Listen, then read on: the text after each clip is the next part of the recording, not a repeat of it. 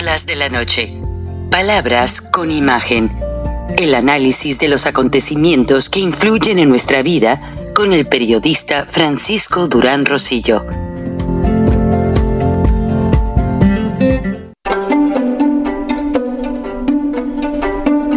Frank Durán Rosillo eh, te saluda y los saluda a todos ustedes, su amiga María Celeste Raraz, para invitarlos a que se suscriban a mi canal de YouTube.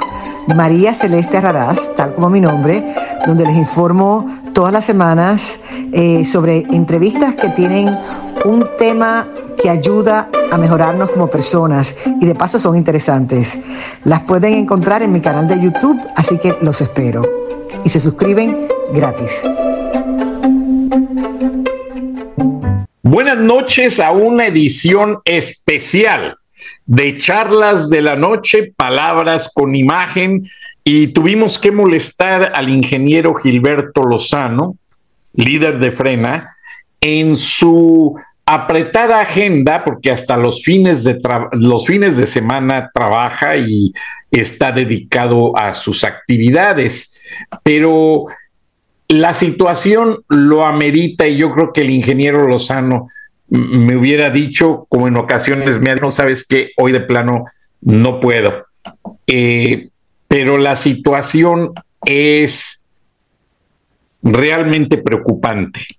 Y no les vamos a hablar del globo que ven en la gráfica, que es un globo, el globo chino. El globo, bueno, mientras pones el globo chino de espionaje, apreciado Frank, agradezco mucho y verdaderamente es muy pertinente. Eh, y cuando vimos este asunto, que yo empecé a investigar con lo que tú, información que me diste, te comenté, increíble, está cerrada esa información en México. Claramente está orquestado desde el Palacio no tocar el tema que ahorita vas a, eh, a iniciar con el público de charlas de la noche, porque realmente puede ser el empujón que termine acabando con López Obrador en la presidencia y sin duda el último clavo en el ataúd, de Marcelo Ebrard. Entonces a toda nuestra audiencia, la verdad, valiosísima esta información. Es una primicia en México porque todos los periódicos están callados alrededor de lo que ocurrió en la propia Ciudad de México y especulativamente en Jalisco. Bueno, ingeniero, este disculpa que te interrumpa y gracias, pero al final del programa vamos a poner un video de cómo el Pentágono derribó este globo aparentemente de inteligencia chino. Recuerden que, que México cedió el espacio aéreo a Rusia para que tomara fotos, grabaciones de la privacidad de los hogares mexicanos, llamadas, etcétera. Estados Unidos sí se quejó y protestó y López Obrador ni siquiera movió un dedo.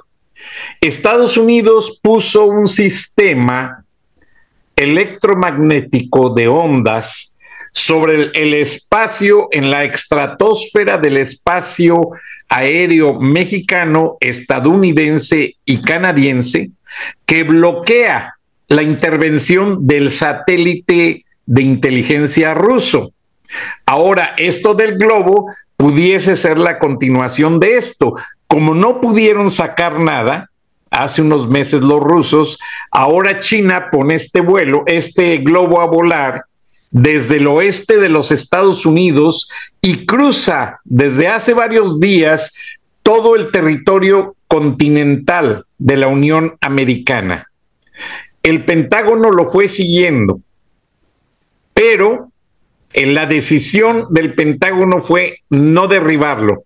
Primero, sacar grabaciones, sacar información, el metadata de la computadora que trae en ese palito que se ve en medio del globo, para saber qué intención tiene, porque Estados Unidos usa este tipo de globos diariamente para analizar el clima, si van a venir tornados, huracanes, nevadas, etcétera. Pero este resultó ser un globo fuera de lo común. Y este globo ayer ya estuvo sobre el territorio de Carolina del Norte y Estados Unidos con bombarderos lo derribó. Vamos a poner el video y las imágenes al final del programa. Y ya andan buzos con radares en el océano buscando todas las piezas de este globo para saber qué es lo que estaba pasando.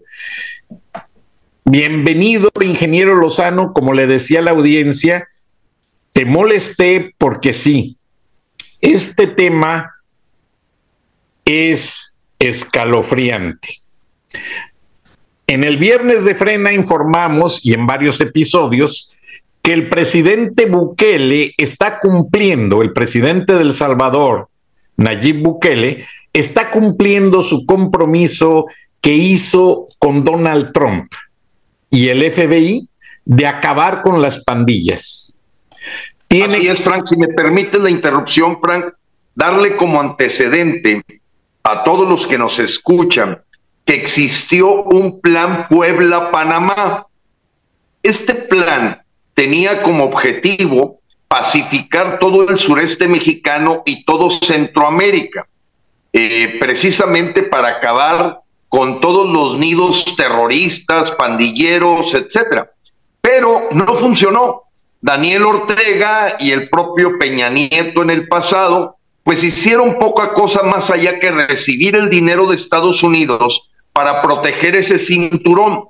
Recuérdese que el canal de Panamá fue entregado por Estados Unidos después de haber cumplido el término legal y en ese momento pues los Estados Unidos sintieron que tenían una debilidad de inteligencia de lo que se estaba generando en esto, sobre todo ante la geopolítica en la que hoy, pues indudablemente China, Rusia, pues están buscando la manera de apoderarse de Latinoamérica para tenerle un enemigo muy cercano a los Estados Unidos y no se diga Canadá. Entonces tenemos el antecedente de la lucha geopolítica el plan Puebla-Panamá, que evidentemente para los estados es un asunto de seguridad nacional. Entonces, como tú bien dices, el presidente Bukele se la creyó y se la creyó y la, actuó. Y yo creo que es de los pocos presidentes que ha cumplido lo que se dijo en ese acuerdo y que no solamente eh, hay una, digamos, un ingreso de dinero para apoyar esos gobiernos centroamericanos y mexicanos para que hicieran la tarea, la tarea de cuidar que no sea ese el puente de terroristas, pandilleros, desestabilizadores de gobierno. Ahora sí, Frank, es interesantísima la nota que vas a dar. ingeniero, y nada más déjame agregar dos cosas porque yo estuve allí. El tratado Torrijos Carter, Omar Torrijos, quien murió derribado en un avión en el que volaba, que nunca llegó a ser presidente de Panamá, era tentativamente un dirigente a cargo del gobierno, pero no fue así. Quien realmente llegó para apoderarse y arrebatarle el canal a los Estados Unidos fue Manuel Noriega. Pero en 1991, tuve la fortuna de estar muy cerca de este caso, Manuel Noriega fue apresado y con ese acto el Pentágono retoma el control del canal. Tú vas a Panamá y es una ciudad preciosa, Panamá capital. Está completamente convertido en la Suiza de Latinoamérica. Si me permites, Frank, quiero comentarle a nuestro público que dentro de los siete países centroamericanos, en el primer lugar en PIB per cápita está Panamá, pero está dos veces más que Costa Rica y el triple de Nicaragua, del Salvador, precisamente porque Panamá, eh, López lo calificaría de neoliberal, pero indudablemente lo han convertido en un Miami, en un Miami de Centroamérica. O sea, la gente ahí ha gozado del beneficio de, del desarrollo, de la infraestructura, de, vaya, sí ves pobreza, claro que la ves. Yo quiero decirte, Frank, que una nuera mía es panameña, conozco muy bien Panamá y he visto el desarrollo en donde me verdaderamente me he arrepentido de no haber invertido en su momento en bienes raíces ahí porque ha sido una generación de riqueza impresionante. Así es, ingeniero. Y bueno, hay una serie de acontecimientos detrás de todo lo que vamos a ver hoy, pero la noticia es seria y es muy preocupante. La línea del tiempo, como siempre te lo digo, para que no nos falle. Bukele, al detener ya 45 mil pandilleros, se percató que estaban saliendo a las calles nuevos pandilleros, nuevos jóvenes distribuyendo droga con armas, haciendo bombas, etcétera, etcétera. Se dedicó a hacer un trabajo de inteligencia con sus Fuerzas Armadas porque él reconoció que algo andaba mal y que las autoridades todavía no lograban ese control directo. Entonces se dieron a la tarea de investigar y mandar fuerzas de inteligencia encubiertas a México, porque en México resulta que el gobierno federal desde López Obrador, Ejército, Marina, Cancillería, han estado protegiendo terroristas porque así los considera el gobierno de Bukele.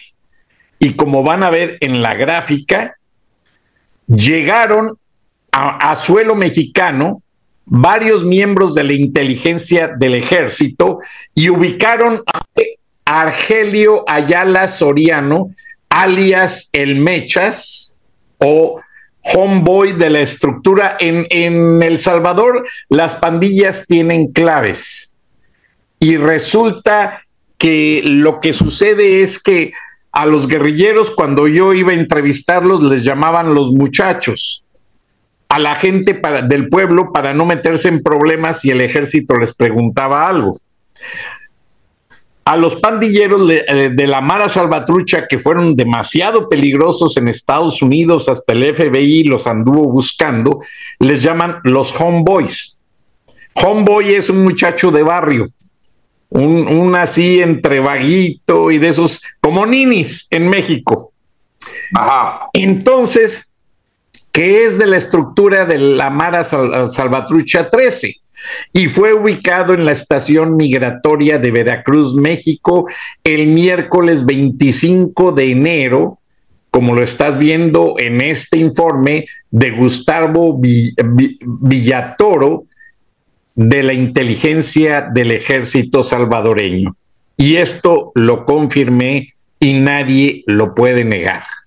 Y este día, en ese día fue recibido bajo custodia policial en El Salvador. Ahora, qué interesante, ingeniero Lozano, detienen a este tipo pandillero tan importante, pero El Salvador ubicó a cinco líderes en México. Ahorita vamos a dar detalles. Entonces, el operativo fue tipo DEA. Bukele le, habla a López Obrador y le dice, oye, en tal lugar están tales pandilleros asociados al crimen organizado mexicano y con identidades mexicanas, pasaporte, licencia de manejar, y tú sabes que para que alguien saque ese tipo de documentos es porque tiene un buen contacto dentro de las autoridades. Claro, claro. Entonces, lo niega López Obrador. Dice que eso no es cierto, que en México no hay terroristas, que en México no hay líderes pandilleros de la Mara Salvatrucha y Bukele lo para en la conversación. En la teleconferencia estaba presente el embajador del Salvador en la Ciudad de México y estaba Marcelo Ebrard presente allí en Palacio. y le dice Bukele a López, bueno, tú lo niegas, yo necesito a esos pandilleros inmediatamente para meterlos en prisión, tú no me ayudas, pido ayuda a la DEA y al gobierno norteamericano y me los traigo. Ah, pero en ese mismo momento anuncio a toda la prensa internacional que estás encubriendo militares, perdón, estás encubriendo terroristas buscados por militares de Estados Unidos y de El Salvador, y para ello estás usando a tus militares y a ver de a cómo nos va. Bukele manda el reporte a la embajada americana. López Obrador se ve en arrinconado porque todos estos tipos traían identidades, pasaportes otorgados por Marcelo Ebrard. Grave. Así es, Frank. Así con otros nombres y todo. Entonces a López no le queda más que detener al tipo, llegar al lugar y ahí estaba la inteligencia del ejército salvadoreño y lo suben de inmediato y le dicen, ¿dónde están los demás? El ejército cree el gobierno salvadoreño que el mismo ejército los alertó y los ayudó a que escaparan. El Salvador se trae a ese tipo que les menciono a la capital, lo detienen, no hubo orden de extradición, todo fue fast track. ¿Por qué? Porque México quería encubrir el caso, quería que la prensa mexicana y norteamericana no se enteraran de esta situación. Esta es una exclusiva de charlas de la noche con Viernes de Frena, con el ingeniero Lozano, y la cosa no termina allí. Mucho se decía, ah, incluso hubo un medio de comunicación que hasta andaba matando al fiscal general de la nación, que ahorita está muy calladito. Pero como dicen por ahí, ni estaba muerto ni andaba de parranda. Este fiscal general de la nación compró residencias, lo comprobamos con publicaciones en Francia, en España y en Nueva York. Y no son propiedades de cualquier valor, son señoras propiedades que cuestan millones de dólares. ¿De dónde saca ese dinero el fiscal? Pues se ve acorralado y se sacan de la manga el cuento de que está enfermo y con eso paran un poco la situación. Pero resulta que de acuerdo a las investigaciones, y no lo digo yo, ni lo dice el ingeniero Lozano, lo dicen las autoridades de un tercer país después de Estados Unidos, que es El Salvador, que las autoridades mexicanas están ya en un vínculo tan fuerte con las mafias internacionales, lavando dinero. Eh, nada más para que la audiencia entienda. La Mara Salvatrucha, después de que acabó el eh, Donald Trump con la pandilla Latin Kings en Chicago, que eran los que controlaban todo el mercado de la droga, ahora la Mara Salvatrucha trabajaba para el Chapito y para todos los carteles distribuyendo droga. Pero eso Trump nunca quiso que se mencionara para no darles tan, tanta prominencia. Bueno, estos tipos manejan millonadas y los lavaban vía México, etcétera. El Salvador los descubre, empieza una cacería humana en todo el mundo y resulta que el gobierno mexicano le pide a través de Marcelo Ebrard a Bukele que por favor van a cooperar, pero que no hagan ruido. O sea, que no mencionen detalles de los fugitivos, de los criminales que están por ser aprendidos y que andan prófugos. Pero aquí nosotros, gracias a la paciencia del ingeniero Lozano, pues mencionamos gráficamente con una foto otro de los cómplices de los carteles que fue ubicado en Jardines eh, del Escorial en San Lorenzo. Son mexicanos que fueron ubicados por efectivos de la Fuerza Armada del Salvador, Ernesto en Colorado, Cedillos, alias Chumelo, y Carlos Alberto Jurado Ruiz, alias Patojo, de la pandilla 18R. Estos ya finalmente hace unos días, que no fue el mismo 25 de enero, fueron entregados a la Policía Nacional Civil que estaba de planta en México, continuando con las operaciones de inteligencia, ingeniero Lozano. Ahora, quedan cuatro detenidos que son de los más buscados por el FBI. Aparentemente tuvieron mucho que ver con ciertos manejos de efectivo y flujo de dinero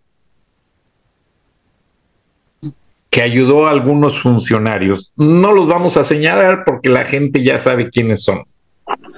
Así es. Pero, pero nada más déjame para concluir este importante análisis. Ramoncito Rolex López Beltrán se regresa con su esposa a México por esos días.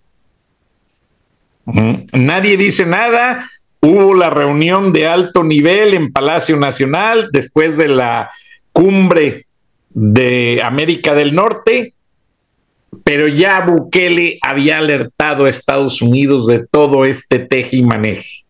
Curiosamente, el fiscal general de la República no se aparece en esa reunión y en el expediente que le entregan a López, el procurador de Estados Unidos y la directora de la DEA, iban todos estos datos. Número cuatro, ingeniero Lozano. La línea del tiempo no falla.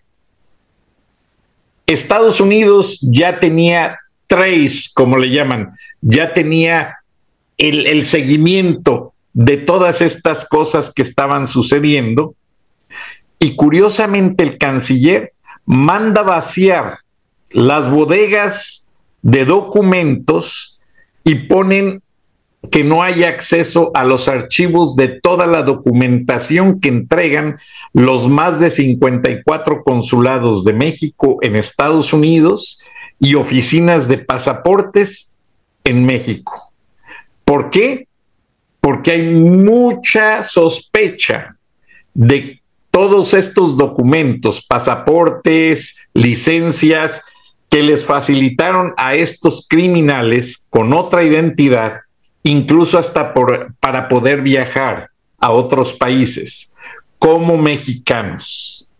Y la inteligencia salvadoreña, ayudada por la inteligencia más importante del mundo, ubicaron todo esto. Pero aquí la falla por la cual no han podido detener a los que faltan es porque la misma autoridad mexicana está alertando a estos criminales sobre quiénes andan sobre ellos, cómo se mueven, pero este escándalo va a desatar que ahora sí, como lo dices tú, ingeniero Lozano, si a López Obrador lo de la Casa Gris logró sacarlo, según él, políticamente hablando, lo de los sobornos a su hermano, lo de las, la corrupción, lo de la de esta mujer que sacó, que copió el, que copió la el rey, del catch. Bueno, todo. Aquí se le va a desmoronar todo porque Estados Unidos tiene de parte de Bukele toda la evidencia de esta corrupción. ¿Qué te parece, ingeniero Rosano? Bueno, eh, Frank, eh, era la crónica de, una debacle anunciada eh, en varios programas, yo creo que desde hace meses, Frank, desde que empezaron aquellas caravanas que nosotros decíamos fueron organizadas por la esposa de Marcelo Ebrard, Rosalinda Bueso, ex embajadora de Honduras en México, que se convierte en dama de compañía de este siniestro y nefasto canciller, ya lo habían, habíamos mencionado, estaba permitiendo una invasión que dentro de, de esos grupos que llegaron por miles, evidentemente había gente del Hezbollah, iraníes, centroamericanos, venezolanos y gente claramente con un palmarés, un currículum de terrorismo. Tan es así, Frank, en un siguiente programa de charlas de la noche, platicamos que el gobernador de California, cosa que después confirmó el gobernador de Texas, Greg Abbott, nunca había ocurrido que México se hubiese convertido en un puente de terroristas, más allá del fentanilo, más allá de, la droga. No, estaban diciendo que había que tomar decisiones fuertes de ir contra la migración ilegal porque estaba muy poroso la migración mexicana en manos de militares. Recuérdense amigos, veamos el panorama completo. Hoy migración la manejan militares, ya no la maneja gente civil. Aduanas la manejan militares y los aeropuertos empiezan a ser manejados por militares. ¿Eso qué significa? Que cuando vemos aquí a Miguel Díaz Canel de Cuba, a Nicolás Maduro de Venezuela, al narcotraficante Evo Morales en suelo mexicano, al ejército bolivariano desfilar por Avenida de la Reforma, amigos, ladra como pato, camina como pato, etcétera. Bueno, ladra como perro, camina como perro, orina como perro, es un perro. Y lo hemos estado, dice y dice y dice, Frank.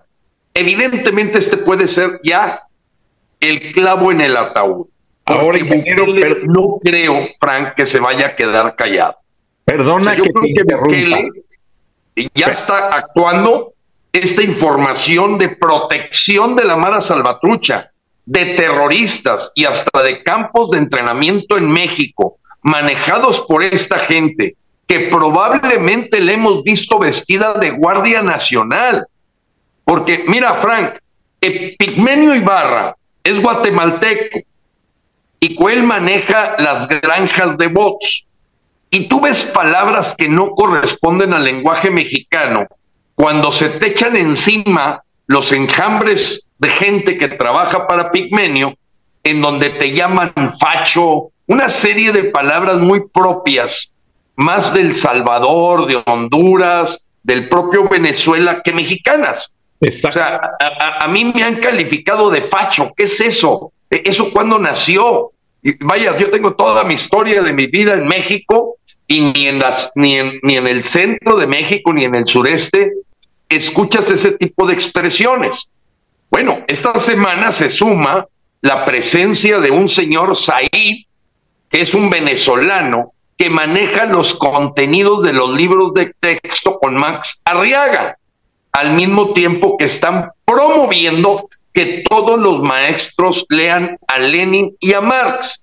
Entonces, a ver, Tú pones todo eso y armas un pastel. Rusia y China están teniendo una intervención a través de Díaz Canel y Nicolás Maduro para penetrar Estados Unidos usando a López Obrador y Marcelo Ebrard. Marcelo Ebrard es un hombre siniestro.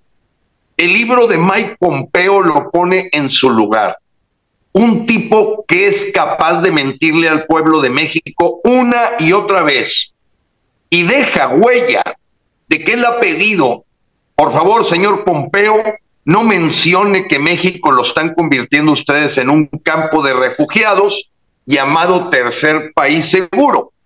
Y ahora se suma también esta posición de Marcelo Ebrard, de decir, por favor, no diga nada hacia adentro de México.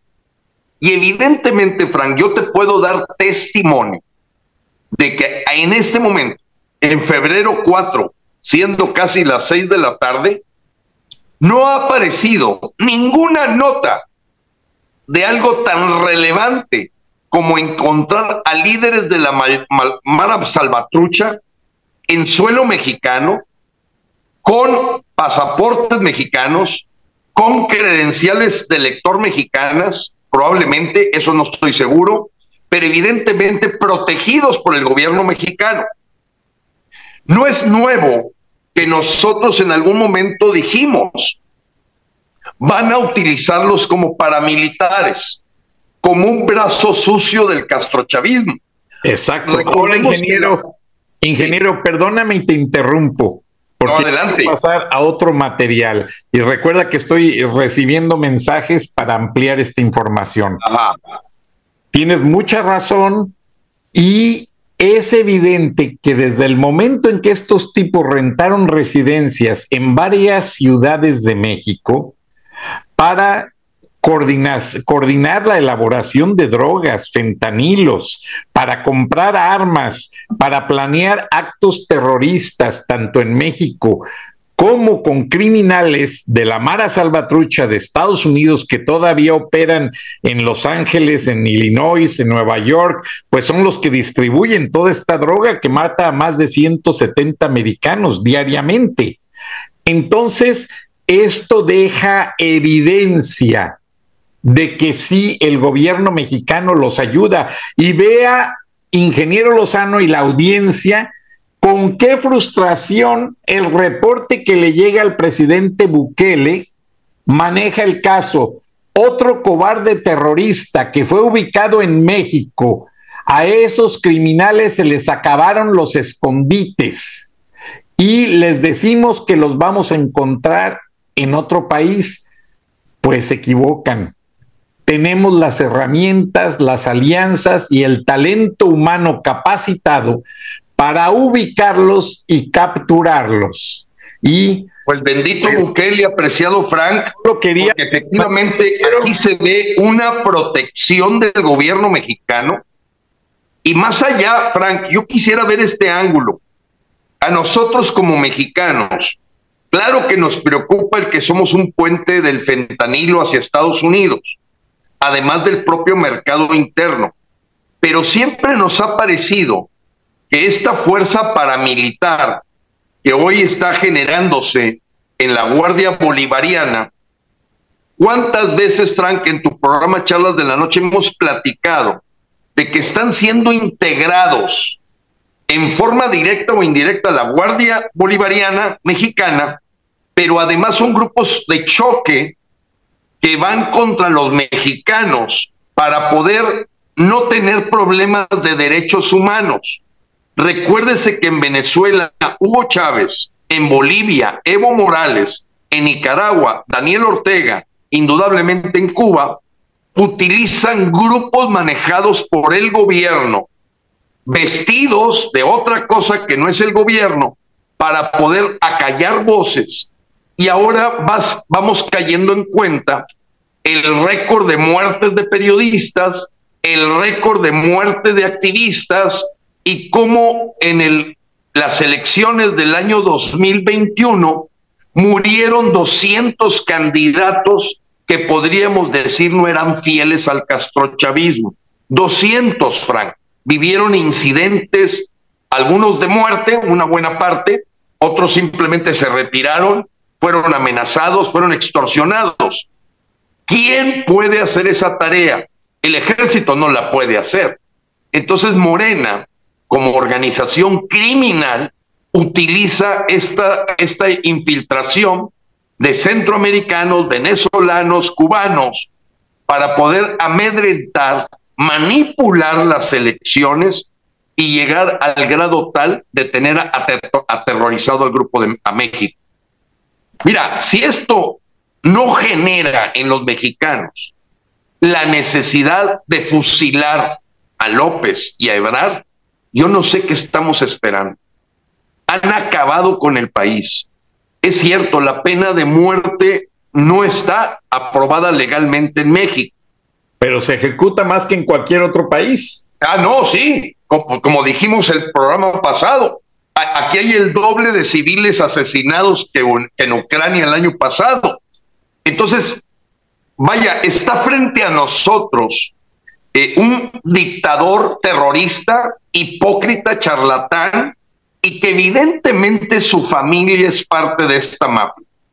Ver a José el Rolex, como le dices tú, José Ramón Rolex, eh, Obrador, eh, Beltrán, ver al Andy queriendo entrar a juntas especiales ahora que vino el Grupo Alto de Seguridad de Estados Unidos con motivo de la cumbre norteamericana que se dio en la Ciudad de México, esto apesta muy fuerte, Frank, apesta sumamente fuerte.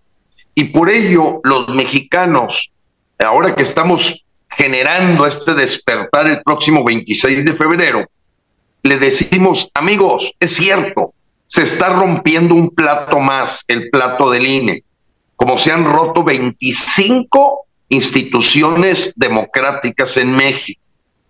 ¿A qué horas vamos a ir por el que quiebra los platos?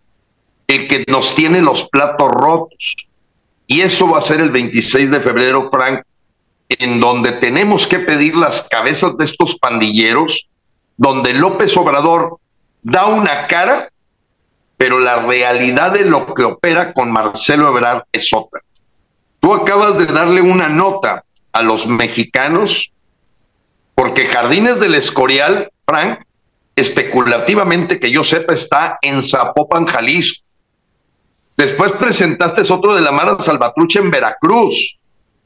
Y luego fueron a sacarlos de casas de la Ciudad de México. Como tú dices, ¿cómo le haces para rentar? ¿Cómo le haces para tener documentos? ¿Cómo le haces para asegurar?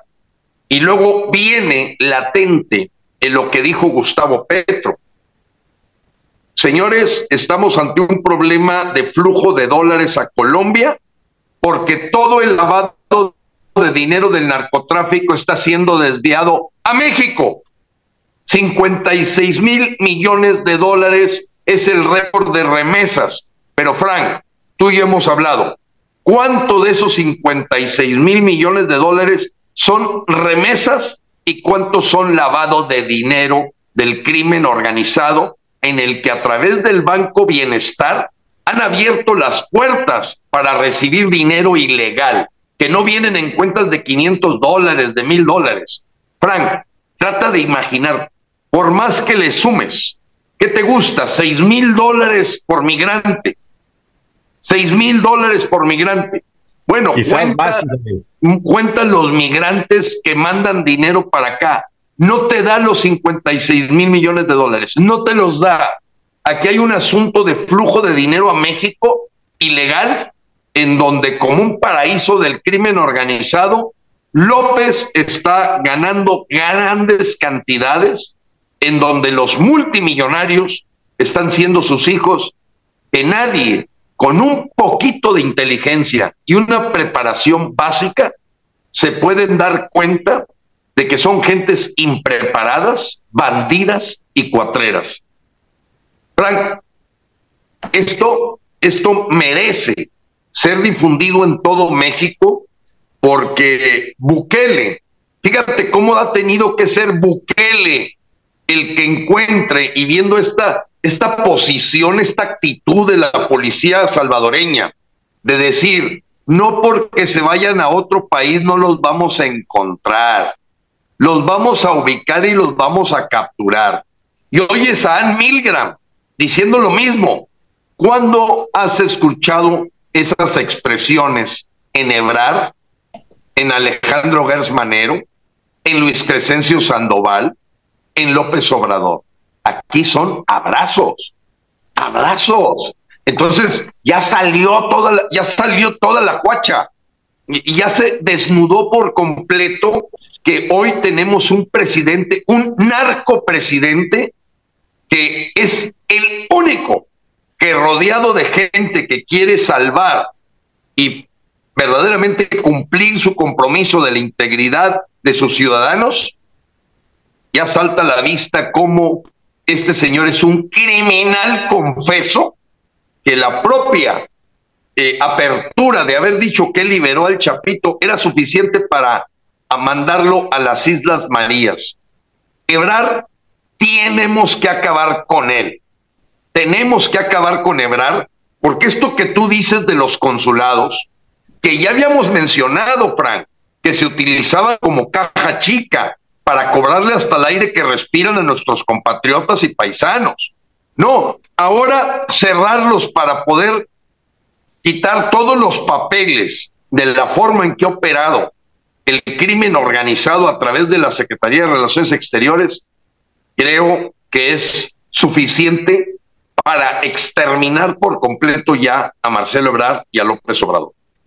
Sí, ingeniero, y algo mucho, muy preocupante es que qué habrá en esos documentos que vaciaron de todos los expedientes, de todas las copias, porque cuando se da un pasaporte, pues obviamente queda evidente un récord, un archivo. Algo ha de haber porque fue sorpresiva la confiscación. Y mira, yo estoy poniendo fotos de mis viajes a El Salvador porque básicamente habría gente que te... Tú mismo, ingeniero Lozano, antes de entrar al aire, me dijiste, oye Frank, ¿y lo tienes bien confirmado? Yo he viajado mucho a El Salvador. Ah, esto fue en mi primer viaje en 1986. Allí estoy detrás de un Boy Scout y una corresponsal canadiense. Adelante está el camarógrafo de CNN con un corresponsal de CNN y el señor Calvito es el guía. Bueno, yo puedo decir que he recorrido El Salvador, como he recorrido México, como he recorrido Estados Unidos y varios países más. O sea, yo no me atrevería a llamarle anoche al ingeniero Lozano, apreciada audiencia, y decirle, ingeniero, pues hay una volada por ahí, me dijeron, vamos a ver qué podemos decir, a ver si pega el chicle. No, no, ingeniero, yo no soy de eso. yo lo sé, Frank, y hemos atinado en todo, hemos atinado en todo, y fíjate cómo esta gente para operar López, eh, Manuel López y Marcelo Ebrard, es por esta reunión que tuvieron en Moscú. Fíjate cómo hay que ligarlo eso. La ida a Moscú en Rusia de Marcelo Ebrard. Dice para comprar vacunas. Esa nadie se la cree. Primero porque a él no le toca comprar vacunas. Segundo porque las puedes comprar por internet. Esto fue para hacer un acuerdo de protección de Vladimir Putin al gobierno de López, en donde López está apostando a esta protección para través del narcotráfico, la alianza con el crimen organizado y la intención de marcar y formar una dictadura, cae todas las piezas del rompecabezas perfectamente.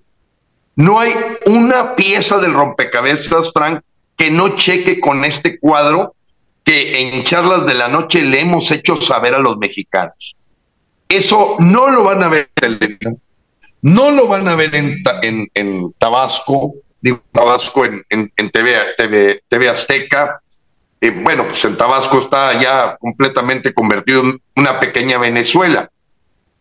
Entonces, Frank, es sumamente importante para los mexicanos que también sepan escoger sus fuentes de información.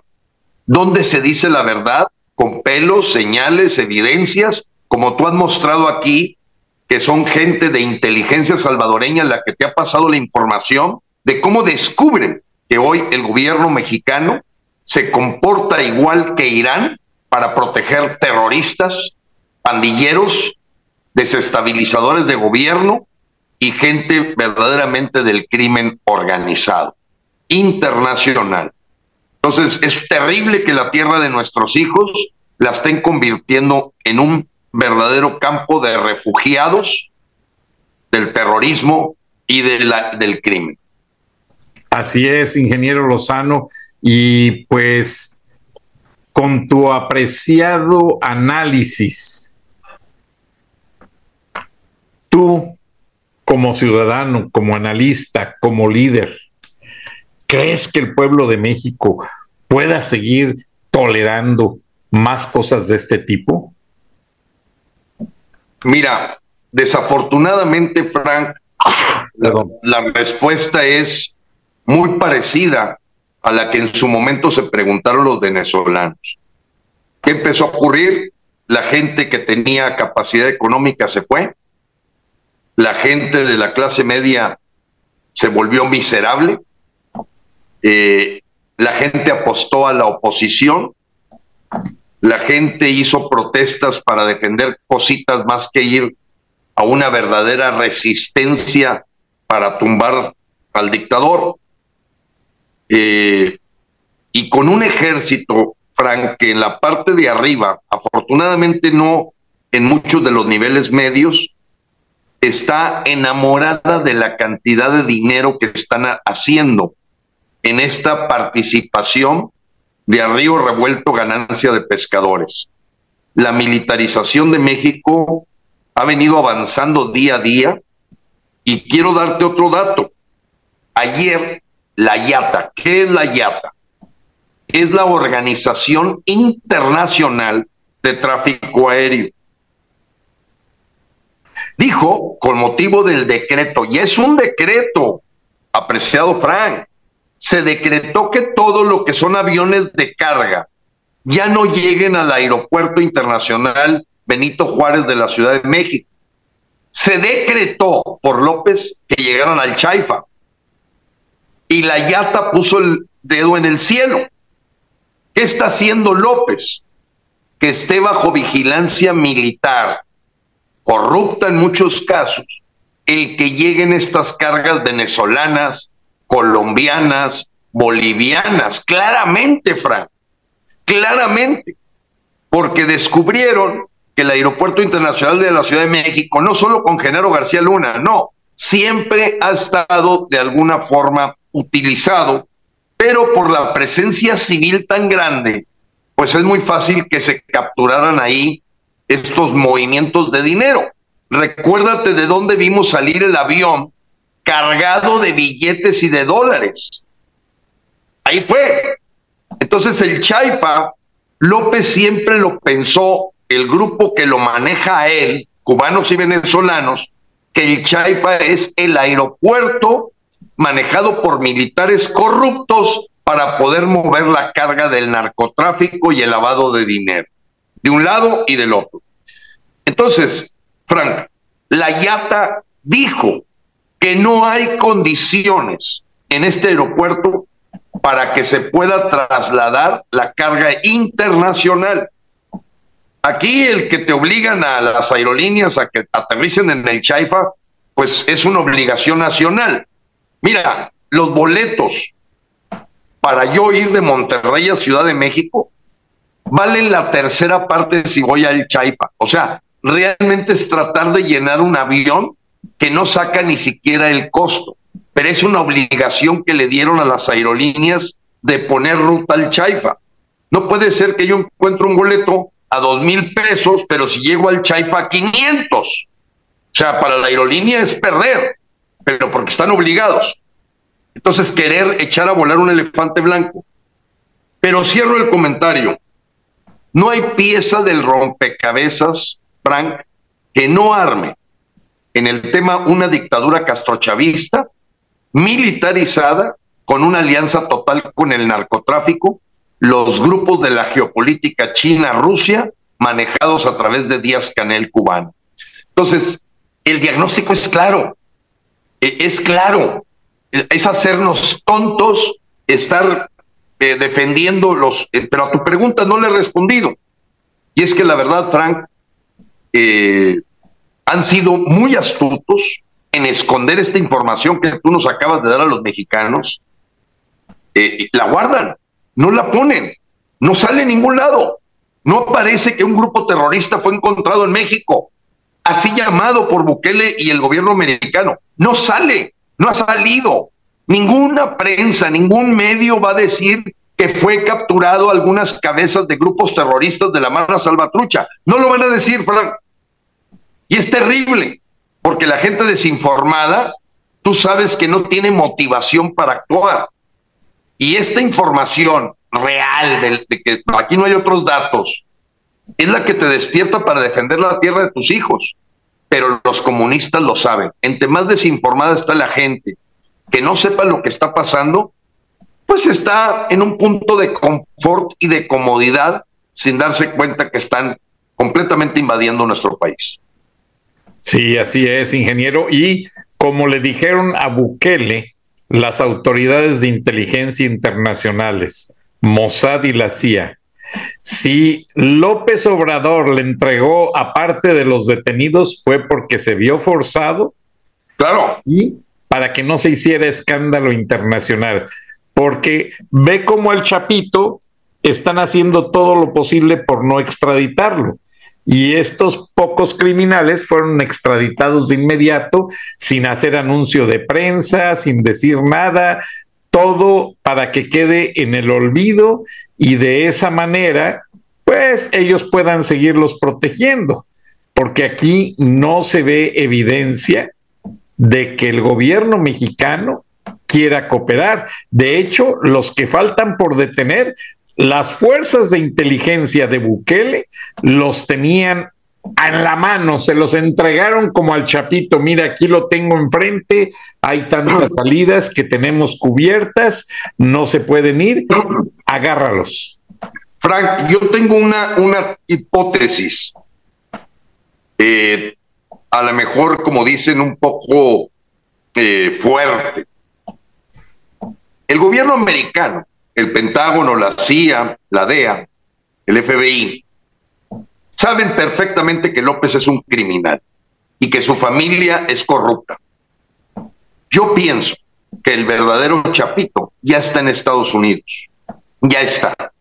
El que entregó la DEA cuando lo capturó es otra persona. Me recuerda aquella historia de Mario Aburto. La persona que presentan subiéndose al avión no corresponden las facciones, los tamaños de la oreja. Se parecen mucho, pero no es el mismo Chapito que había sido liberado la vez pasada.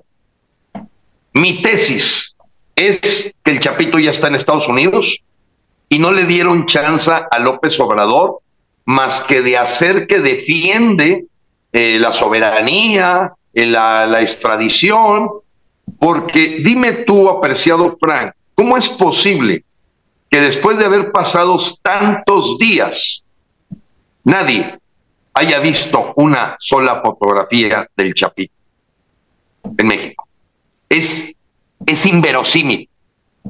Vaya, ni Florence Cassés, que salía todos los días por cosas mucho menores, no hemos visto después de la subida al avión de una persona que se parecía al Chapito? Nada, Frank. Nada. Y deja tú peor.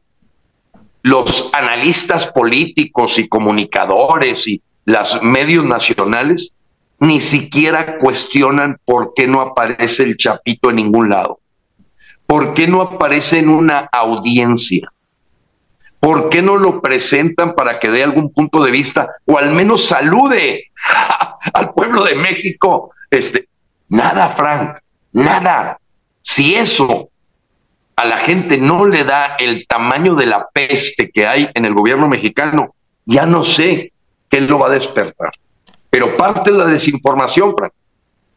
Porque si presentan Chapito, van a tener que decir que la verdad es que nunca lo quiso soltar López que fue la DEA la que se lo llevó, y eso no lo puede decir, porque el mismo Marcelo Ebrard nos ha comprobado que siempre cuidan el ángulo de aparecer como soberanos cuando se han visto obligados contra la pared para que ocurran estas capturas de Edgar Beitia, de Nazón Joaquín García en California. Edgar Beitia, recuérdense que es el procurador narcotraficante de Nayarit.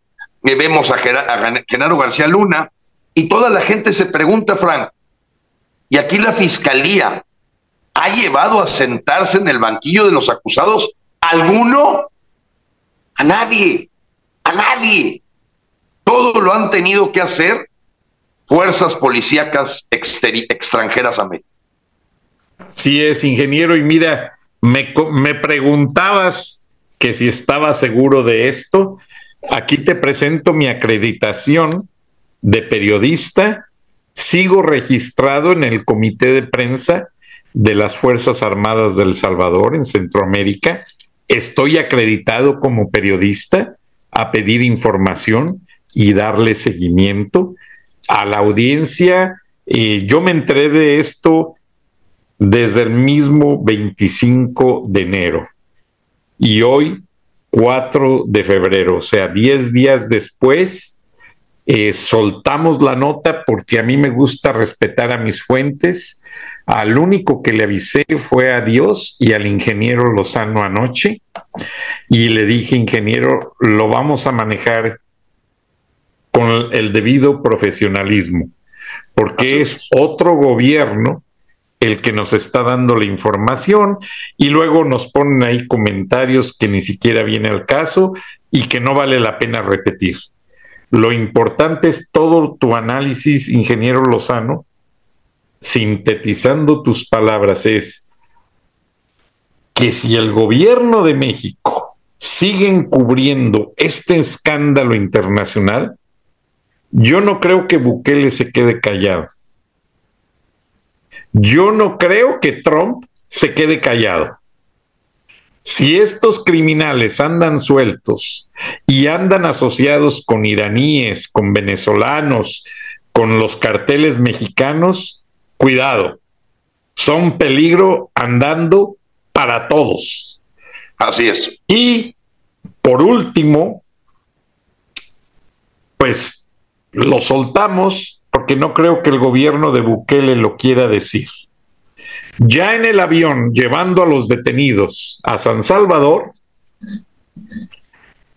la inteligencia reportó que uno de los detenidos les dijo que no iban a poder encontrar a los otros prófugos. Y estos especialistas en buscar gente en todo el mundo,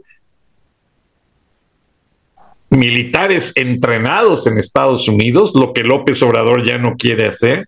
Así es. El detenido les le preguntaron, bueno, ¿y por qué lo dices con tanta seguridad? Y él les dijo, antes de Navidad le entregamos un camión con 50 millones de dólares en efectivo a Luis Crescencio Sandoval y otro a Marcelo Ebrard, precisamente a cambio de la protección. Y no los van a encontrar. Saquen sus conclusiones. Así está de mal el gobierno de México. Así de corruptos son nuestras autoridades y que quieren ser presidentes del país, ingeniero Lozano. Claro, es que hay la continuidad del narcogobierno pues es parte de la estrategia. Eh, Frank, va a ser muy importante el título que tú le pongas a este, a este video, porque es evidente que es una nota de ocho columnas para cualquier prensa libre, independiente, que le quiera alertar a los mexicanos de que el gobierno de López ha estado protegiendo grupos terroristas salvadoreños. Dios te bendiga, Frank. Gracias, bendiga, ingeniero. Y una buena noticia. En dos minutos se inserta el video oficial de la televisión oficial anunciando estas detenciones y lo vamos a hacer paralelo para todo el mundo. A ver qué responde López en su mañanera. Buenas noches, buenos días, Dios te bendiga, Dios bendiga a todos mis mexicanos y a todo el mundo. Nos vemos y nos escuchamos mañana. Hasta entonces. En las últimas horas, más pandilleros y colaboradores han sido capturados, algunos huyendo del país y otros borrándose los tatuajes que se habían hecho alusivos a las estructuras criminales. Entre los casos figura un terrorista que reclutaba a jóvenes para la pandilla en San Miguel. Aquí los detalles. Jorge Argelio Ayala Soriano, alias Michas, Humboldt de la MS-13, fue ubicado en la estación migratoria de Veracruz, México, huyendo de la justicia salvadoreña. Así lo informó en redes sociales el ministro de Justicia y Seguridad, Gustavo Villatoro, quien detalló otro cobarde terrorista que fue ubicado en México. A estos criminales se les acabaron los escondites y piensan que no los vamos a encontrar en otro país. Pues se equivocaron. Tenemos las herramientas, las alianzas y el talento humano capacitado para ubicarlos y capturarlos. El funcionario agregó que la operatividad en contra de estas estructuras terroristas no cesará hasta poner a cada uno tras las rejas. El titular del Ministerio de la Defensa Nacional, Francis Merino Monroy, informó sobre la detención de más pandilleros, dos terroristas menos. En condominios Jardines del Escorial San Lorenzo mexicanos fueron ubicados por efectivos de la Fuerza Armada Ernesto Colorado Cedillos, alias Chumelo, y Carlos Alberto Jurado Ruiz, alias Patojo, de la pandilla 18 Revolucionarios. Fueron entregados a la Policía Nacional Civil. Mi parte de las autoridades de seguridad han comentado y han afirmado que el esfuerzo continúa en diferentes puntos de El Salvador con sus operatividades y también el refuerzo de seguridad, controles en los diferentes cercos que ya se han implementado en las comunidades, esto para generar un ambiente de paz y de tranquilidad. Los patrullajes son continuos, la operatividad es en todo el territorio nacional y las capturas también continúan. Tenemos un detalle, un recuento de las últimas capturas realizadas por las autoridades. El trabajo de las autoridades de seguridad sobrepasa las fronteras del país. En un trabajo coordinado con la policía de Belice, se logró la captura de Hernán Mendoza Jiménez, alias Chino, convoy de la Mara MS-13, quien al sentirse acorralado huyó del Salvador, pero todo fue en vano. El ministro de Seguridad, Gustavo Villatoro, informó que fue capturado en Belice, luego entregado a las fuerzas policiales de Guatemala y ahora ya está en nuestro país, donde deberá pagar por las cuentas pendientes con la justicia. El ministro de Justicia, Gustavo Villatoro, también informó la captura de Luis Armando Hernández Segura, alias Snoopy, palabrero de la Mara MS-13 en la clica Indias Locos Salvatruchos, que delinquían en diferentes caseríos de San Vicente. Este sujeto ya está tras las rejas y le esperan al menos 20 años de cárcel. En San Isidro Cabañas, la División de Élite contra el Crimen Organizado de la PNC capturó a Ángel Misael Amaya Rivera, alias Seco, terrorista de la Mara MS-13. Este criminal se escondía en una vivienda donde además se le incautaron dos armas de fuego y cuatro celulares. Este sujeto será procesado por diversos delitos registrados desde 1994 y podría ser condenado hasta con 45 años de cárcel. El ministro de la Defensa, René Merino Monroy, informó la captura de Alexander Vladimir Gómez Portillo, miembro de la Mara 18 Sureños. Este terrorista no volverá a causar zozobra en los habitantes de la comunidad San Martín y Lopango, donde fue capturado. Gracias al cerco de seguridad en la comunidad Tutunichapa, la Fuerza Armada capturó a un sujeto que tenía en su poder 1.073 dólares en efectivo, los cuales no pudo justificar. Además, en la detención se le incautaron ocho celulares. Ya fue entregado a la PNC y deberá responder ante la justicia. Siempre sobre el tema de los homicidios, el Cerco de Seguridad de Soyapango, que es parte de la fase 5 del Plan Control Territorial, ha logrado reducir la tasa de asesinatos en este municipio, que por años fue considerado como uno de los más peligrosos del país. Lavar el vehículo en una colonia que no era en la que se vivía era un riesgo, nos explica Oscar, que lleva años viviendo en Soyapango, municipio que se ha transformado con las medidas de seguridad del gobierno. La actividad delictiva ha casi desaparecido en el municipio. Y prueba de ello es que la mayoría de nosotros, las personas más jóvenes, podemos andar con total libertad. En las calles y pasajes de las diferentes colonias de Soyapango era común encontrar cintas amarillas que componían el escenario de homicidios. Durante los gobiernos de Arena y del FMLN, la tasa de homicidios era de 73 por cada 100.000 habitantes, pero en 2022 el actual gobierno logró reducir drásticamente a 3 por cada 100.000 habitantes, debido a las estrategias implementadas. ¿Qué había riesgo antes?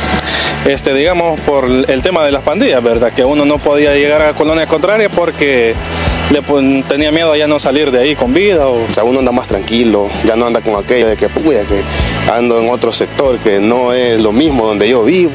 En las colonias como la Guayacán, El Limón, San José, todas las etapas de Montes de San Bartolo, ahora los jóvenes pueden practicar deporte y realizar cualquier actividad sin riesgo de perder la vida. En el pasado era todo lo contrario. Según un estudio realizado entre 2012 y 2018, el 52.4% de los homicidios ocurridos en Soyapango tenía como víctima un joven. Se puede salir a cualquier lado y todo. Ajá, incluso en la noche no da mucho miedo ya salir. Sí, es muy diferente. Pues antes era muy difícil venir a las canchas y venir a jugar. Muchacho que yo conocía, nosotros lo teníamos que traer para que él pudiera pasar con nosotros, porque si no, lo paramos. Este municipio está cambiando. Sus habitantes y personas que no residen aquí disfrutan sin pandillas, en condiciones más sanas y seguras, que serán heredadas a las nuevas generaciones para su desarrollo, como la tan soñada ciudad industrial. Para la abogada Tania Pastor, las exitosas políticas que se implementan en materia de seguridad en El Salvador deben ser replicadas en otras naciones con altos índices de violencia para lograr la verdadera paz, como se ha hecho en el país. Desde su perspectiva, el Plan Control Territorial y la implementación del régimen de excepción son medidas que se han convertido en un ejemplo por su éxito, por lo que países que no han podido luchar frontalmente contra la criminalidad podrían replicar las estrategias que permiten que miles de familias vivan con total tranquilidad. En El Salvador yo creo que el trabajo coordinado que están realizando distintas instituciones ha sido bastante eficaz y efectivo, efectivo en el tema de recursos y eficaz en el tema de resultados y esto tiene que trascender en las fronteras. Entonces es importante eh, plantear nuestro plan para que sea imitado eh, y tropicalizado obviamente en cada uno de los países. Para la abogada Tania Pastor, el resto de los países pueden trabajar de manera coordinada con El Salvador para capturar a quienes cometen delitos en contra de la población honrada el trabajo en conjunto, aplicar lo positivo y efectivo que ha sido nuestra política de seguridad en el país, se vuelve eh, increíblemente fundamental porque es el trabajo coordinado a nivel internacional el que va a ser efectivo de forma definitiva. Solo en el país, los planes de seguridad han tenido tanto éxito que han permitido que El Salvador se convierta en el más seguro de América Latina y que el 2022 se convierta hasta el momento como el año más seguro en la historia. It's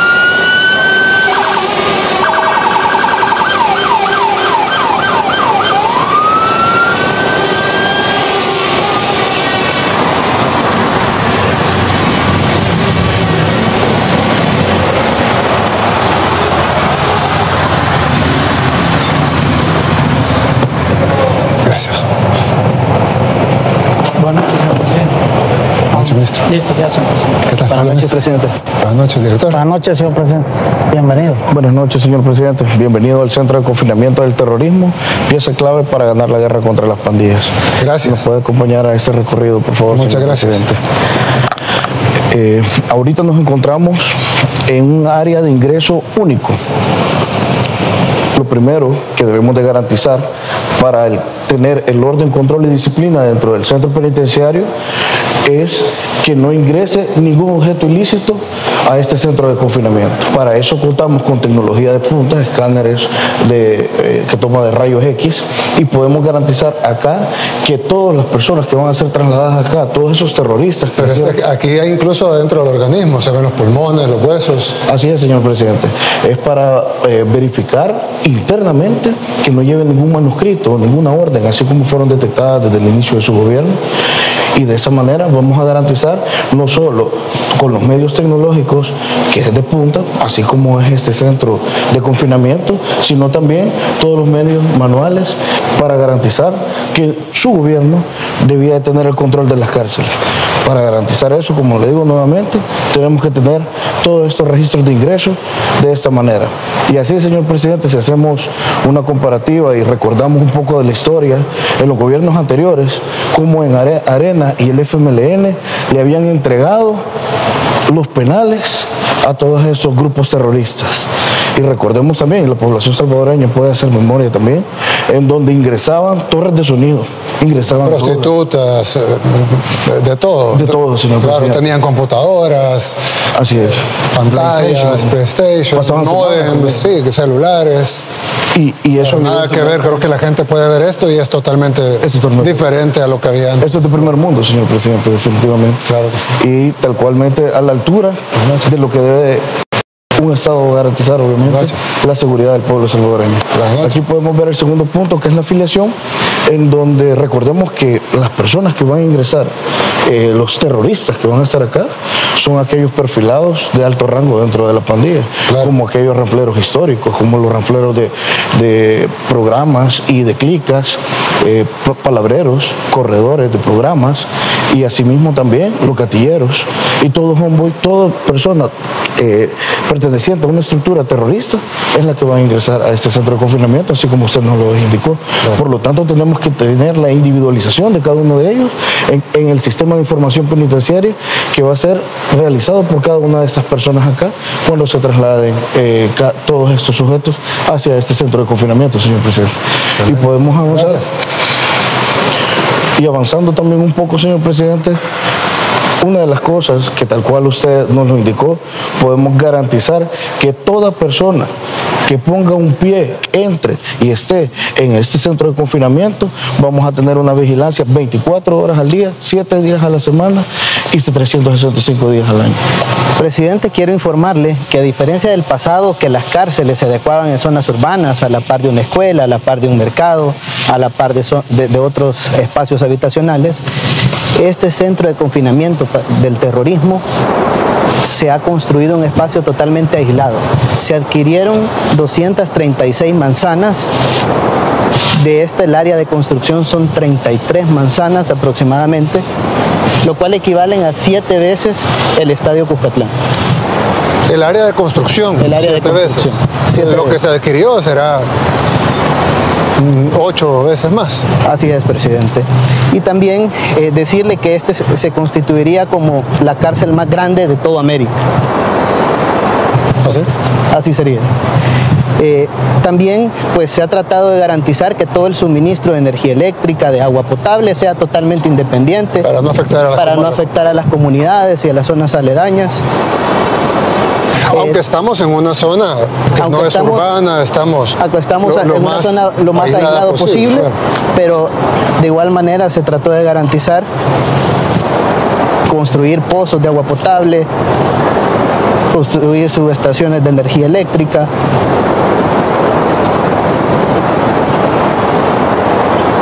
aquí nos encontramos en un área donde vamos a garantizar a la población salvadoreña que el Estado siempre va a controlar las cárceles. Y es que nos encontramos en el área de armería con todo el equipo que está totalmente capacitado y donde tiene toda la indumentaria para su protección para la dignificación de que él va a estar protegido ante cualquier adversidad que enfrente. Este es un grupo eh, de intervención penitenciaria antidisturbios. Tenemos todo tipo de, de, armería, obviamente, para cualquier tipo de intervención, dependiendo cuál sea la reacción que se tenga que realizar. También hacemos reacciones preventivas que debe de, debemos de tener un equipo sofisticado como este para poder realizar las requisas diarias, señor presidente, y obtener la información también de inteligencia para actuar en contrainteligencia ante estos tipos y seguir manteniendo eh, la paz y la tranquilidad y que no salga ninguna orden, como tal cual usted nos lo ha dicho, hacia el exterior, ni mucho menos comunicación entre cada uno de de los módulos. Pero por eso tenemos un equipo, todas las herramientas para poder hacer esas intervenciones. Este es un grupo que va a estar internamente dentro del centro penitenciario y va a estar trabajando las 24 horas del día. Podemos ver la protección que tienen, que es eh, la chipinillera, la protección mediana.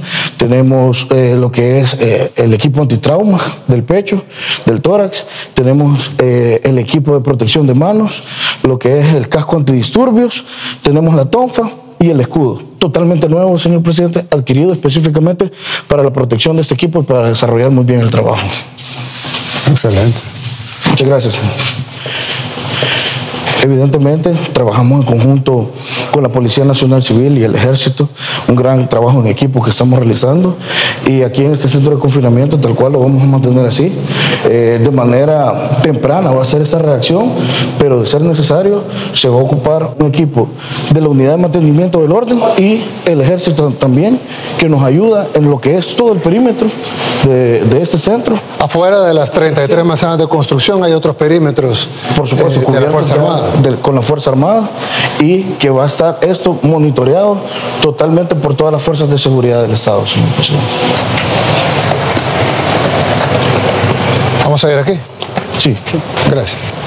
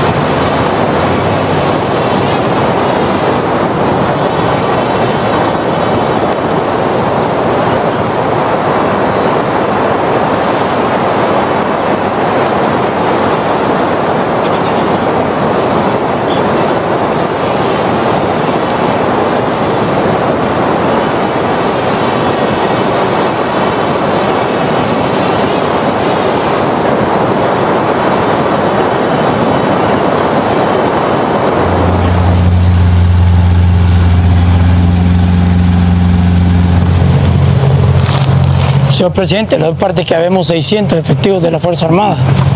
Señor presidente, le doy parte que habemos 250 efectivos de la Policía Nacional Civil. Acá, señor presidente, la responsabilidad de nosotros, de la Fuerza Armada, va a ser cuidar el anillo exterior del, centro. Afuera de las 33 manzanas de construcción, en, las, en, la, periferia de... Sí, son dos. Una en la, alrededor del perímetro de construcción hay siete garitones exteriores, que eso lo vamos a cubrir nosotros. Allí hay siete soldados en cada garitón. Y aparte de eso, vamos a hacer la parte fuera del, perímetro de construcción. Junto con la policía vamos a hacer los patrullajes para tener controlada y también que no haya... ¿Fuera de la construcción? Dentro sí, de dentro de las 200 manzanas. Esa la vamos a a patrullar junto con la policía. Además de eso, hay dos unidades militares acá, señor presidente, cercanas. La quinta brigada de infantería, que está a 19 kilómetros de acá, y la otra a 11 kilómetros, que era el DM9, que también ante cualquier... caso de refuerzo. Sí, cualquier necesidad inmediatamente pueden concurrir. Además, los espacios permiten que puedan eh, emplearse helicópteros u otro tipo de ayuda de manera inmediata. Sí, y la policía, señor presidente, nosotros vamos a tener here in Billings, Montana. And right now there is a ground stop on our airport. And this thing is up in the sky. And I have no idea what it is. It's been there stationary for about the last 35 minutes. While we won't get into specifics in regards to the exact location, I can tell you that the balloon continues to move eastward and is currently over the center of the continental United States. Again, we currently assess that the balloon does not present a military or physical threat to people on the ground at this time, and we'll continue to review, uh, excuse me, continue to monitor and review options. First of all, we are aware of the PRC's statement. Um, however, the fact is, uh, we know that it's a surveillance balloon, uh, and I'm not going to be able to be more specific than that. Uh, we do know that the balloon has violated U.S. airspace and international law. Uh, which is unacceptable. And so we've conveyed this directly to the PRC at multiple levels. Uh, and in terms of specific locations, uh, I'm not going to be able to go into specific locations again, other than to say it's moving eastward at this time. Uh, you said that this is uh, violating our airspace, so why not take it down? Yeah, so, uh, you know, clearly as we assess options, um, and considering the, the size of the payload on this, uh, looking at the potential for debris uh, and the impact on civilians on the ground or property damage. Again, uh, running through the, the various factors and looking at uh, in terms of does it pose a potential risk uh, to people while in the air? And right now, as I mentioned, we, we assess that it does not pose a risk to people on the ground as it currently is traversing the continental United States. And so, out of an abundance of caution, uh, cognizant of the potential impact to civilians on the ground uh, from a debris field, uh, right now we're going to continue to monitor and review op. Stop!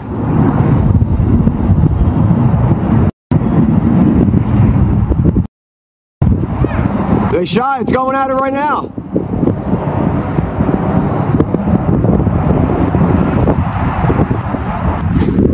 Oh shit! It's hit! It's going down.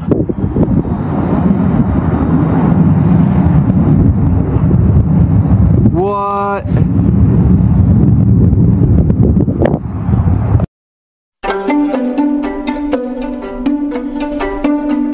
Frank Durán Rosillo eh, te saluda y los saluda a todos ustedes, su amiga María Celeste Raraz, para invitarlos a que se suscriban a mi canal de YouTube.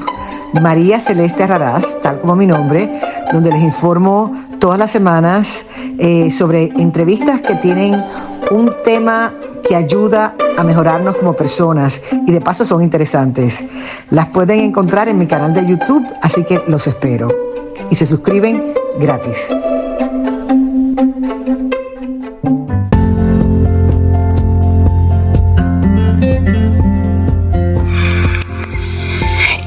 El análisis de la noticia, transparente como el agua, con el periodista Francisco Durán Rosillo